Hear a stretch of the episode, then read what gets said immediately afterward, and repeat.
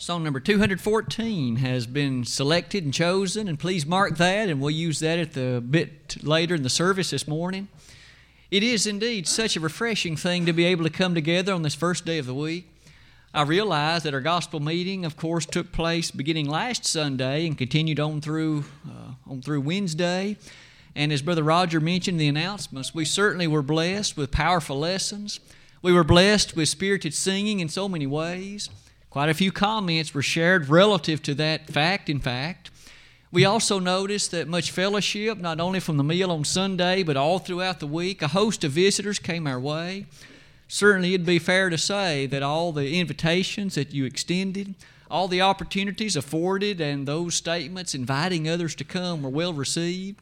The attendance was, in fact, a very good thing in terms of helping to share the good news of the gospel as Brother Carl mentioned in that letter that he sent to us, hopefully each of us can take the thoughts, the fellowship, the lessons, the powerful reality of that meeting and use it to grow in grace and in the knowledge of our Lord and Savior Jesus Christ, 2 Peter 3:18. And may we also be able to use it in such a way that we can press on toward the prize of the calling of God in Christ Jesus, Philippians 3:14.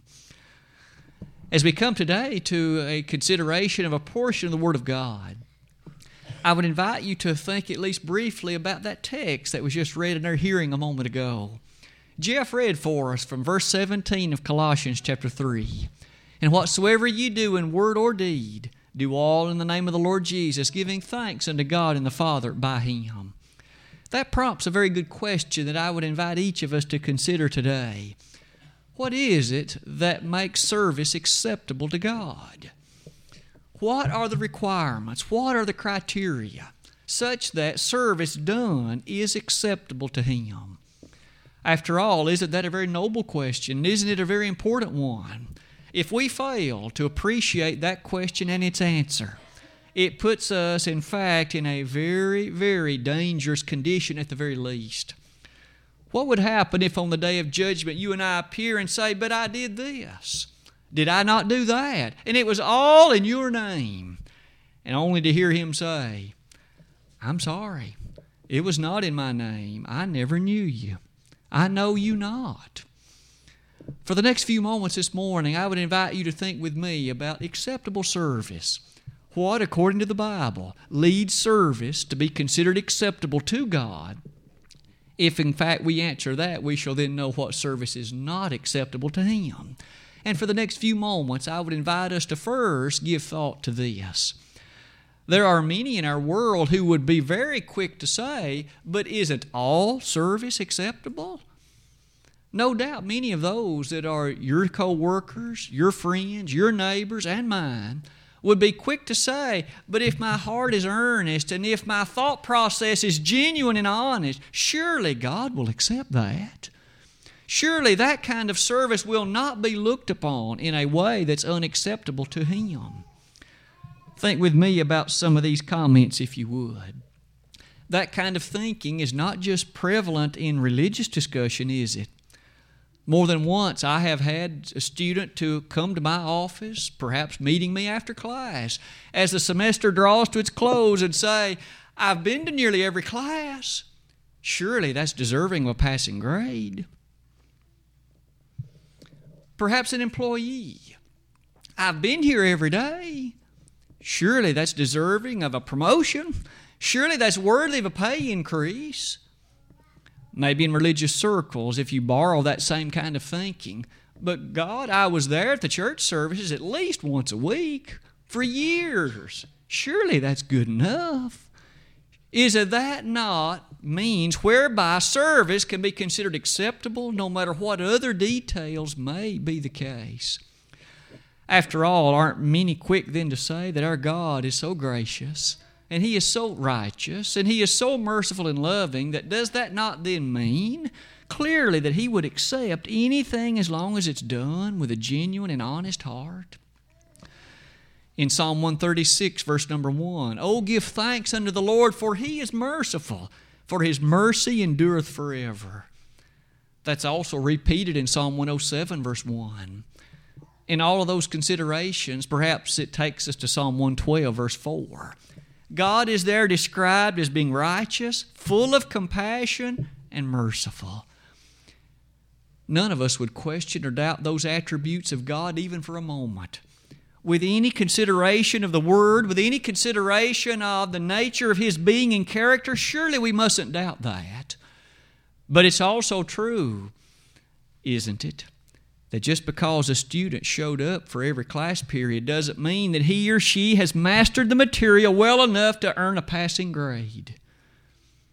Surely it's true that just because an employee was there on the clock doesn't mean the work done was of sufficient quality, that it was of sufficient nature that he or she was worthy of a raise and maybe even was worthy of being terminated. And so it is in religion, isn't it? That just because we make the claim that something is done in His name doesn't mean that on His part it's acceptable. In Matthew chapter 7, beginning in verse 21, not every one that saith unto me, Lord, Lord, shall enter into the kingdom of heaven, but he that doeth the will of my Father which is in heaven. For many shall say unto me in that day, Lord, have we not prophesied in thy name? And in thy name cast out devils, and in thy name done many wonderful works? Then will I profess unto them, Depart from me, ye workers of iniquity, I never knew you. We find from the lips of our Savior on that occasion the explicit reference and answer to the point that we just raised. Here were individuals. Let's take them one at a time. Here was an individual who directly claimed to prophesy in the name of the Lord. That's what the Lord said the person would claim. Have we not prophesied in thy name? We've taught, we've preached, we have engaged in other kinds of activity, all involved in your name. Another one would say, We've cast out devils, demons in your name. Is that not religious service? Is that not service whereby one would appreciate connection to something religious? On the third case, have we not done many wonderful works? We've fed the hungry. We've built hospitals. We've engaged in trash pickup beside the roadway, all in your name. Interesting, isn't it? Here was service done in a religious character, it seems. Service that was rendered, perhaps many hours invested over the course of a lifetime. In verse 23, Jesus responded, But I profess unto them, Depart from me, you workers of iniquity, I never knew you. Whereas they thought that what was done was religious and that it was acceptable, he said, not only was it not acceptable, you workers of iniquity, it was unacceptable. Just as surely as that student with a passing grade didn't make it, just as surely as the individual, the employee, was let go due to failures and inadequacies, we find here that there were some that, despite what they thought, the service was unacceptable. No wonder that leads us back to the question with which we began the lesson. What then is acceptable service and how do I know? Does the Word of God reveal to you and me some criteria, some characteristics whereby we can determine whether service is acceptable or not? The answer to that is a yes. And over the next few moments, let's look at what some of these criteria are. First of all, let's look back to the very passage to which we just referred in Matthew 7, verses 21 to 23. I've entitled that one, Known by the Lord. Jesus began that response by saying, Then will I profess unto them, Depart from me, you workers of iniquity, I never knew you. The interesting thing about that is notice what the Lord did not say. He didn't say you weren't honest. He didn't say you weren't genuine. He didn't say you weren't earnest. He didn't say you didn't invest enough time in it. They, again, may have invested loads of hours over the course of decades. That wasn't the point. Point was, I never knew you. They did not have a relationship with the God of heaven. They did not have a relationship with the wonderful Son of God. It would seem that that point must be an interesting and initial one in our listing known by the Lord. If you give some thought to what that indicates, Isn't it amazing in 1 John 5, verse number 20, that we are reminded that the Son of God has come to give us an understanding that we may know Him? To this day, isn't it truly one of the most remarkable things that you and I can come to know the Son of God? Oh, we can know many things in this life. We can know a lot about car mechanics, cabinetry, cooking, you name it. But no knowledge is more special, no knowledge is more worthwhile, no knowledge is more rich in its meaning than the knowledge of the Lord. Here Jesus said, Depart from me, you workers of iniquity, I never knew you. They never entered into a relationship with Him such that their works could be a candidate for acceptability. This is step one. In order to be known by Him, Perhaps that reminds us of 2 Timothy 2:19. The Lord knows that are he knows those that are his. At this point, what about being known by him? What's required? It takes us to obedience to that gospel plan of salvation, doesn't it? You and I are known by him when we're a part of his family. When we are those who have in fact been baptized into him. In John chapter 3, beginning in verse 3, that man, Nicodemus, that came to our Savior by night and entered into a discussion with him, we find the following statements that were made. Jesus began by saying, Verily, verily, I say unto you, except you be born again, you cannot see the kingdom of heaven. We find immediately the requirement of a rebirth, being born again. But what's more, Nicodemus and countless others through the centuries have been confused, for he said, How is it that a man is born again? Can he enter the second time into his mother's womb and be born? Jesus in verse 5 replied, Verily, verily, I say unto thee, except a man be born of water and of the Spirit, he cannot enter into the kingdom of heaven. This matter, then, of rebirth by spirit and by water is the very thought that leads us to appreciate so many passages such as these. In Galatians 3, beginning in verse 26, for ye are all the children of God by faith in Christ Jesus. For as many of you as have been baptized into Christ have put on Christ, how then does one put on Christ? To put on Christ is to put one in a position whereby God would at least know you to put on Christ. The waters in baptism are required. The like figure whereunto even baptism doth also now save us not the putting away the filth of the flesh, but the answer of a good conscience toward God by the resurrection of Jesus Christ. 1 Peter 3, verse 21. The first step, then, that must be considered in order for works to be acceptable is to be known by Him. Are you and I those who are Christians? Have you, my friend, had your sins washed away by the blood of the Lamb? Have you been baptized for the remission of your sins? If not, no service that you will ever render will be acceptable to God in a religious sense. Jesus would just as easily to you on that day of judgment be able to say, I never knew you. It doesn't matter what you may have accomplished.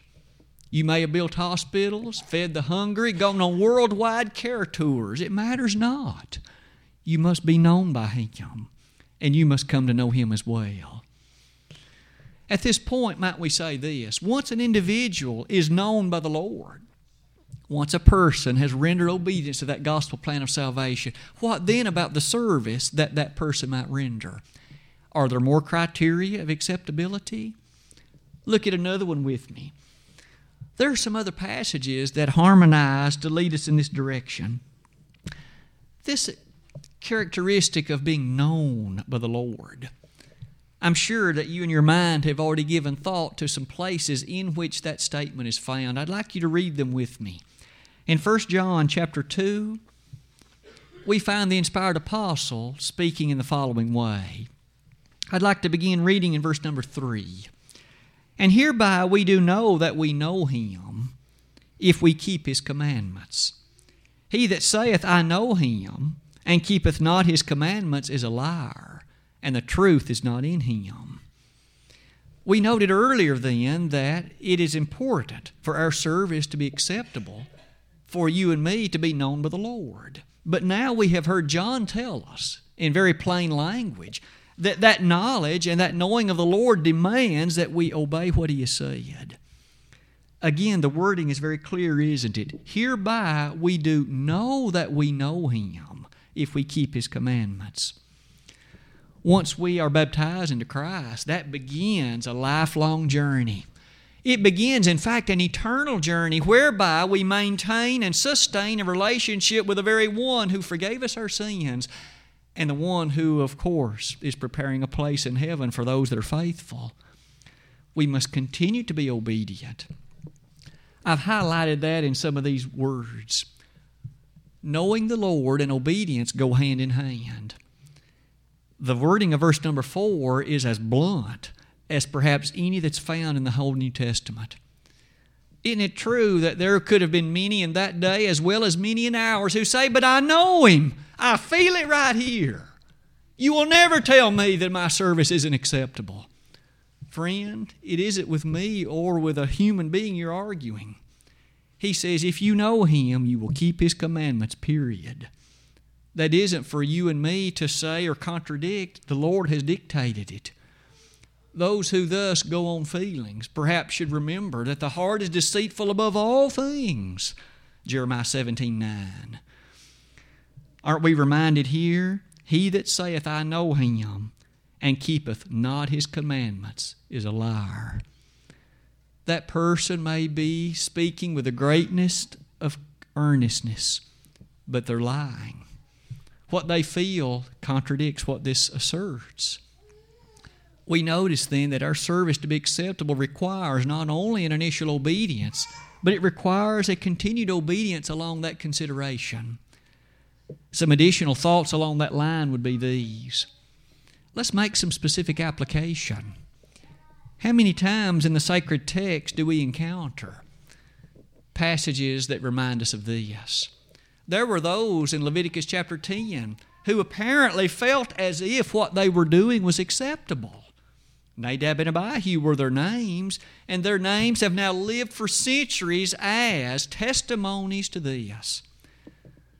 They were not, in fact, doing what God said. They offered strange fire which God commanded them not. As a result, we remember their lives were taken at that moment. What might be some principles or helpful thoughts for us?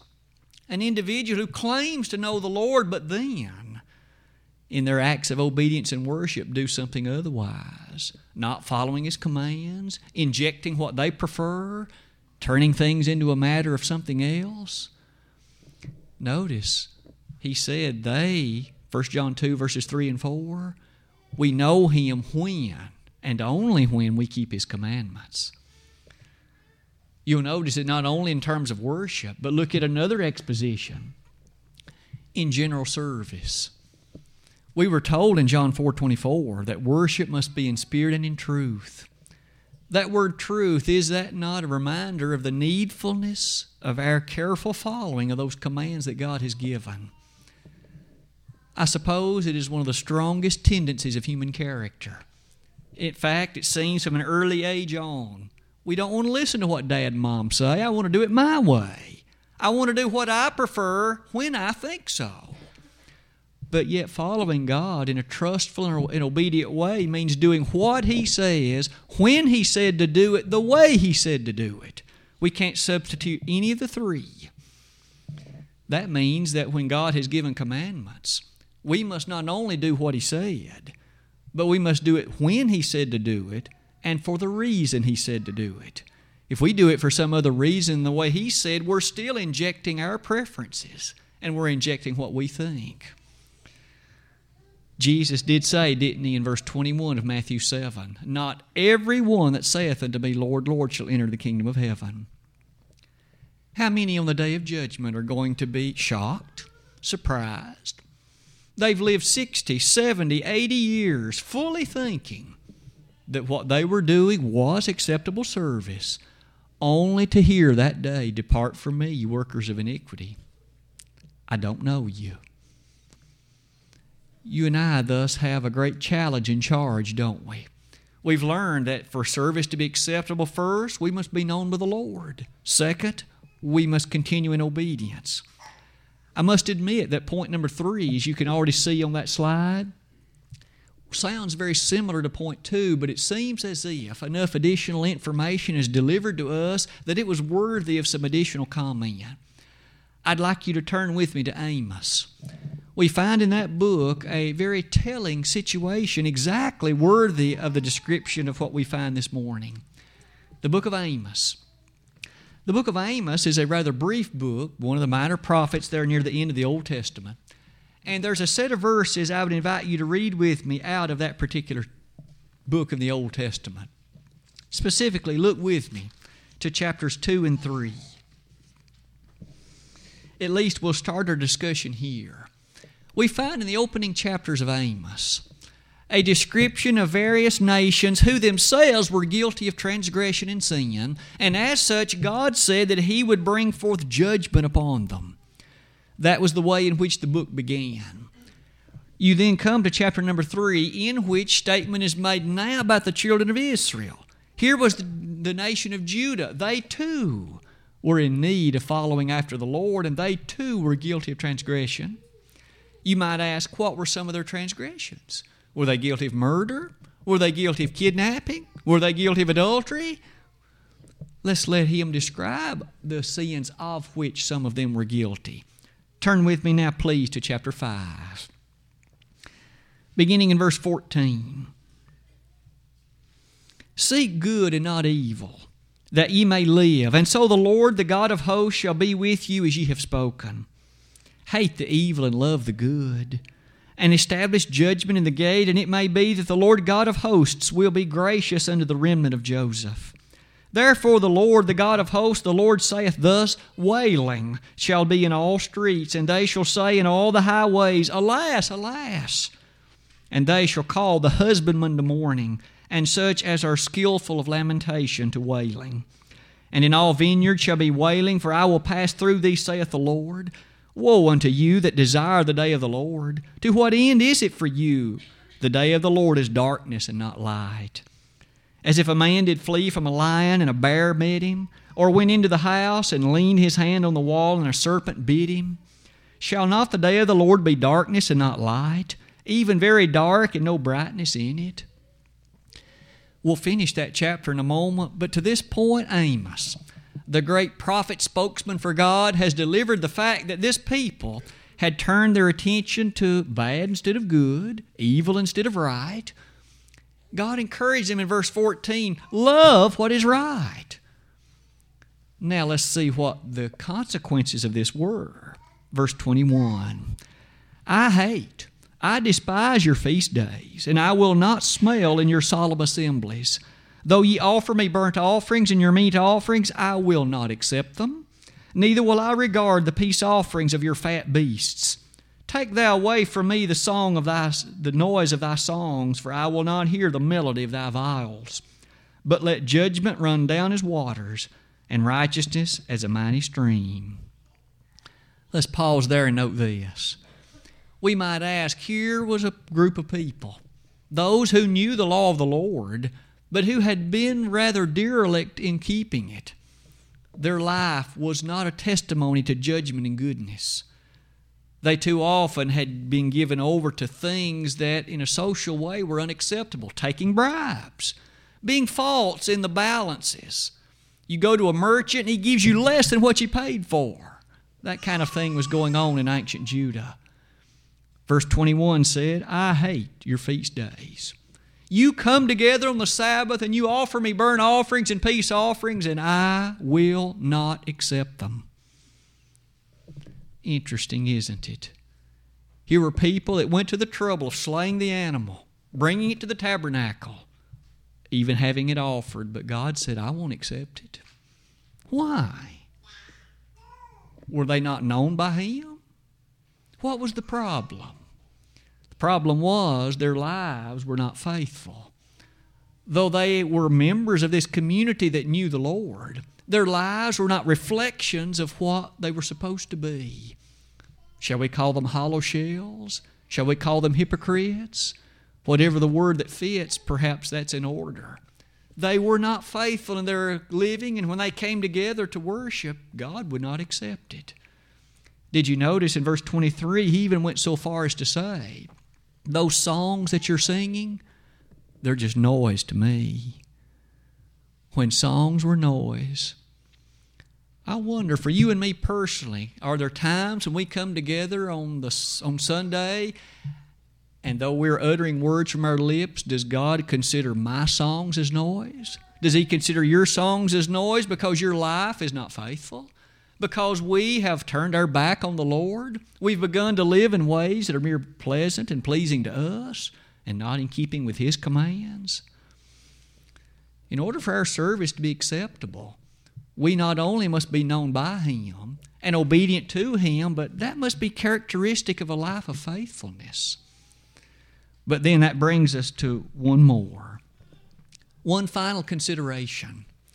As you notice, as this slide translates to the next one, there is a set of passages in 1 Corinthians 13 that perhaps were already resting on your mind at some point. In 1 Corinthians chapter 13, Let's notice with care the first three verses of that chapter. This is arguably the most well known chapter in 1 Corinthians in the sense that it's the love chapter in the Bible. Paul not only gives an operational definition of love, but he closes that chapter by saying there are three great things that remain. And we've all heard those for years, what they are. But of those three, love is the greatest. Let's revisit, though, perhaps the most unknown verses of that chapter, the first three. Though I speak with the tongues of men and of angels, and have not charity, I am become a sounding brass or a tinkling cymbal. And though I have the gift of prophecy, and understand all mysteries and all knowledge, and though I have all faith, so that I could remove mountains and have not charity, I am nothing. And though I bestow all my goods to feed the poor, and though I give my body to be burned and have not charity, it profiteth me nothing. Paul begins his description of love in this chapter in a rather profound way, doesn't he? Of course, as prompted by the Holy Spirit, he begins by saying, If I speak with the tongues of men and even of angels, if you or I were able to speak in all the hundreds of languages known around this planet, and even if we were to speak in the language of angels, if we are not prompted by love as we do so, he goes on to say in verses 2 and 3, it is as nothing. Note verse number 2. If I have the gift of prophecy, if you or I were the greatest orators the world has ever known, if you and I were blessed with the capability of appreciation of mysteries, even profound and great ones, scientifically or otherwise. Furthermore, if we had all knowledge, if you or I knew everything about every subject, he says, if we are not prompted by love as we employ that skill and talent, he says it is as nothing. Verse 2 goes on to say this If our faith was of sufficient strength that we could even move mountains upon command, if we still are not prompted by love. He does say, doesn't he, that I am nothing. Verse 3 continues his listing like this Even if I bestow all my goods to feed the poor, if I give everything that I own, every shirt that I've got, simply to feed those that are destitute, those that are afflicted, those that are hungry. He furthermore says in verse 3 Even if I give my body to be burned, there are those in the Asian part of the world who do that very thing. I'm told, in fact, I saw a picture of it once. This individual will freely make the following statement pour gasoline on themselves and strike a match, and sit there while you watch them burn to death. All because they're given to Buddhism, all because they think in that element of service they are giving the ultimate sacrifice and they are doing the ultimate thing required for eternal service. Paul said, Even if I give my body to be burned, unless it's prompted by love, it profits me nothing. May I submit to you that in addition to being known by the Lord, and in addition to a life of faithful service, characterized by obedience, you and I must be prompted by love. What kind of love? Didn't the Lord say in Matthew in Mark 12 verse 30, love the Lord thy God with all thy heart, with all thy soul, with all thy mind, with all thy strength. And the second command, love thy neighbor as thyself. Matthew's version of that highlights those all the law hangs on the on them. We furthermore appreciate brotherly love as it's exemplified in 2 Peter 1 verse 6. And we see the nature of that love as it's highlighted in this chapter before us. When we think about love, certainly we must love the Lord. We mentioned in prayer this morning how thankful we are and how loving we are toward God for what He's done for us, allowing Christ to die on the cross for our sins, that is love. Do we love Him in return? Do we show by gratitude, faithfulness, and thankfulness that attribute of appreciation for the love they've shown to us? Herein is love, not that we love God, but that He loved us and gave His Son to be the propitiation for our sins. 1 John 4, verse 10 that reminds us as we come near the close of this lesson the exhortations that I've listed at the bottom of that slide. There perhaps are three that might be noted. You and I are prompted in each of those passages to serve by love. Let our faith be shown as we love the Lord, love His will, and strive to do it to the best of our capability. I would submit to you that just like we mentioned at the outset of the lesson, just because a student attends class doesn't mean he'll pass it. And just because an employee shows up to work doesn't mean he or she will be promoted. So, too, it is that just because we go through a motion or two doesn't mean our service will be acceptable. You and I must be known to the Lord. We must live a life of faithfulness as we serve Him obediently. And we must let love be the prompting motivation that brings us to do all of that. Did you and I come here this morning because we love to worship? Did we come here this morning because we love the Lord and we love His Word and we want to do what He's commanded? Or did we just come because it's the habit for Sunday morning? That is a good question. What's your answer and what's mine? Will we come back tonight at the 5:30 hour because we love serving him in worship? Or will we just come because we think we're supposed to? Will we come back Wednesday night because we love the Lord and we love to learn more about His Word and we love to appreciate the sacrifice of the Master? Is love the prompting motivation?